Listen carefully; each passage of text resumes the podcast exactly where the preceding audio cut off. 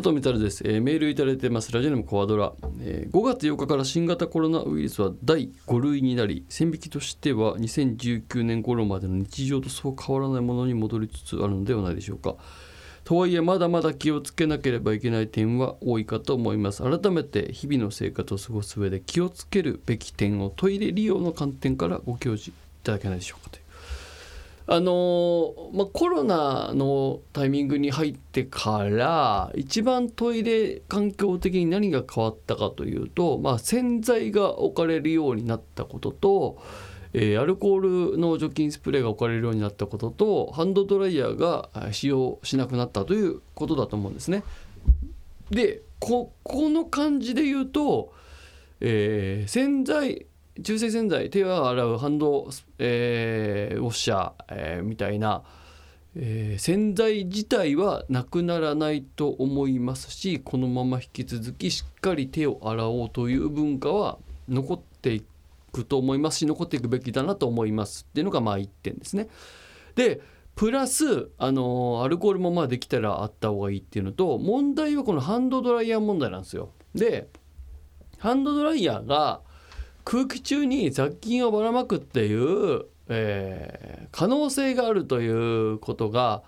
広くこう言われるようになりで各所でで本当かどうか分かんないけどだったら動かすのやめようぜみたいなことで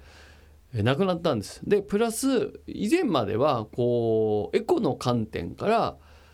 紙でこう手をね拭くとその紙がゴミになるからえーということはハンドドライヤーみたいなものがあった方が地球環境にいいじゃないかということでこれだけハンドドライヤーっていうのが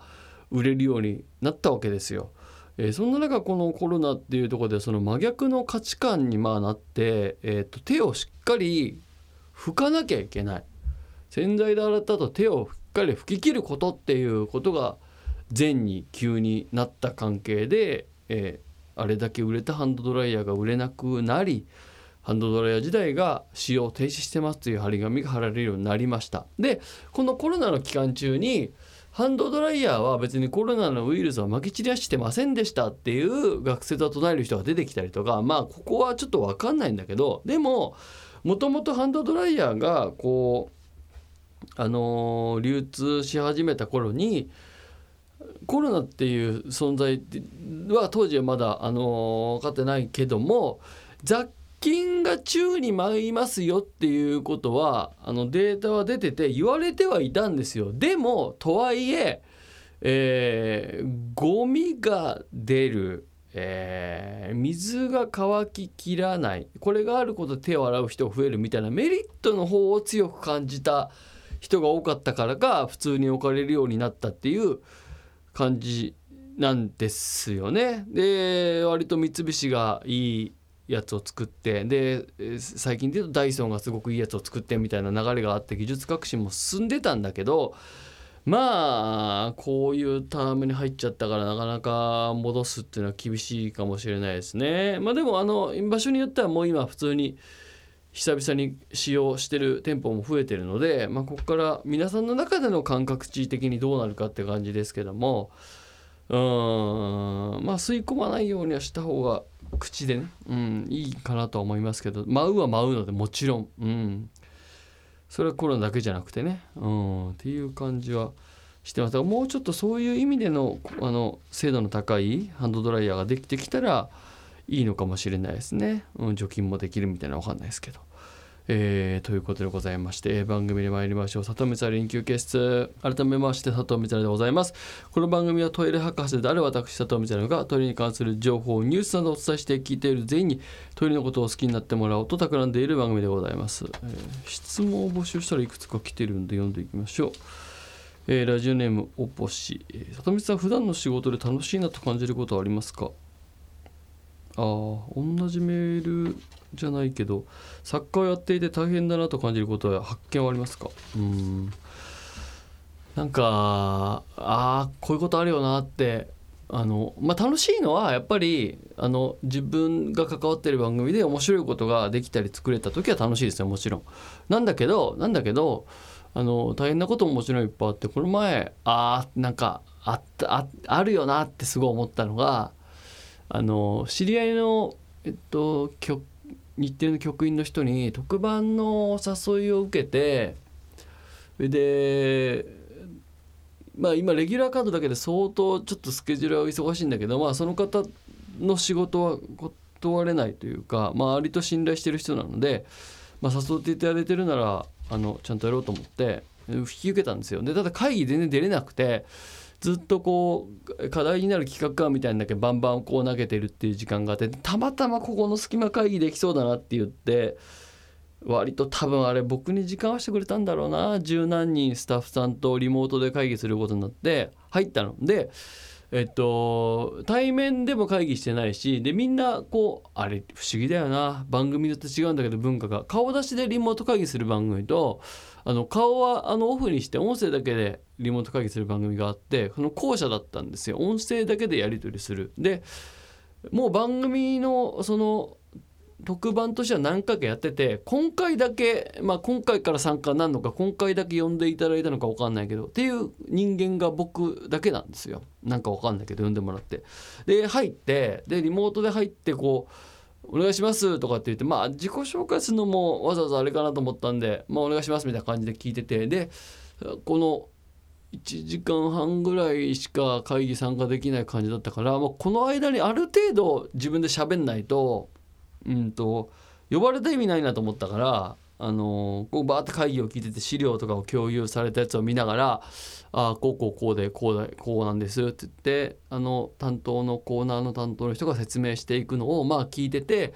で総合演出の人がそれをこれはこうした方がいいとかこういうのないの？みたいなこと言ってく中で、まあ、気になることがあったら言おうかなと思ってて一個のテーマの時にうんとねうん。どういう言い方すればいいんだろうな。これ例えばで出すのがすごい難しいから具体的に言うと あのあの結構と統計を取るみたいな番組なんだけどいろんなね。でお弁当に入ってたら嬉しいおかずのランキングを取るみたいな話だったんですよ。でその時にキャッチで遠足に行く時のお弁当に入ってたら嬉しいおかずランキングって書いてあってでその遠足の部分はなんかこう強調されてたのびっくりマークで書いてあったんだかなんだかで。でいや遠足って子供しか行かないから遠足のお弁当に入ってたら嬉しいっていうキャッチでアンケートを取るとえこれいつのこう自分が子供の時の脳みそで考えるのかえっと分かんなくないですかって要はその遠足ってのお弁当に入ってたら嬉しい。例えばじゃあ自分の子供の時のお弁当に入ってたら嬉しいのはこれだなとか。で今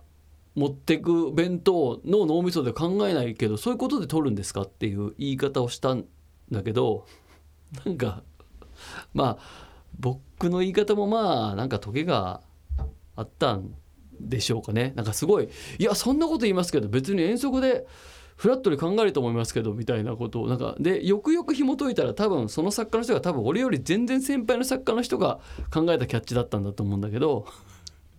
なんかすごくてなんかそのなんか嫌みたいな感じが。でなんかいやよく考えたらなんか後から呼ばれたねどこぞやも分かんないようなねその演出が一本連れ引っ張ってきたような作家がねなんかその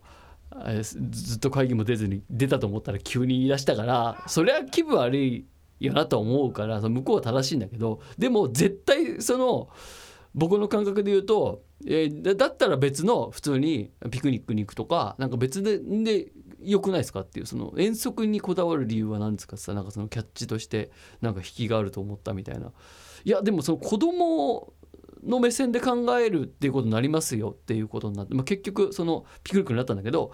なんかそのああいう時にあ作家ってそうなんだよな。なんか僕は今あの親親しいというか信頼関係がある人としか仕事しすぎてないからあなんかこういうプライドでぶつかってくる人いるんだよなって改めて久々だったなあって思ったからこれは作家業ってそうなんだよななんか大変だよな。僕としては別にもう番組が面白くなりゃいいから別に誰にどう思われようと関係ないんだけどでも人によってはそういうなんつうのかなあの人間関係でうんそのつまずいて嫌になっちゃう人もいるぐらい作家って。うん特にそのキャリアが上の人になればなるほどまあそういう人もいるから当然。で若手は若手でなんかバカにされたりするし。で例えばそれも僕がね忙しすぎて会議行けなくてで普段自分たちの同じメンバーでやってきた 番組に急に呼ばれるわけじゃん作家として。っていうことは向こうのプライド的にはなんで俺たちだけじゃいけないんだよって思うに決まってるじゃん。だから僕のアイデアなんて採用したくないに決まってるんですよ。だけどあの間違ってないからこっちの発想が絶対に。っていうのは向こうに嫌われても言わなきゃいけないってことはありますね。まあ大変なことで言えばという。えー、ということでございました。えー、本日はですね、あのー、トイレ人物列伝のコーナーがございます。えー、アメニティの照井さんのお話を聞いております。どうぞ。えー、ということでエンディングでございます。皆さんからのメールをお待ちしてます。えー、 toilet アットマーク JORF.CO.JP toilet アットマーク JORF.CO.JP、えー、グッドトイレポイントというですねトイレに関する良い行いをしてくれた方にあのメールを送っていただけたらグッドトイレポイント。であんまり良くないポイントこれは良い行いじゃないよって時はバッドトイレポイントを差し上げるというコーナーやっておりますので、えー、そちらもですねぜひ送ってください。そしてトイレに関する相談報告提案作法に関する疑問質問もお待ちしてます。 toilet アットマーク JORF.CO.JP までです。また来週聞いてください。さよなら。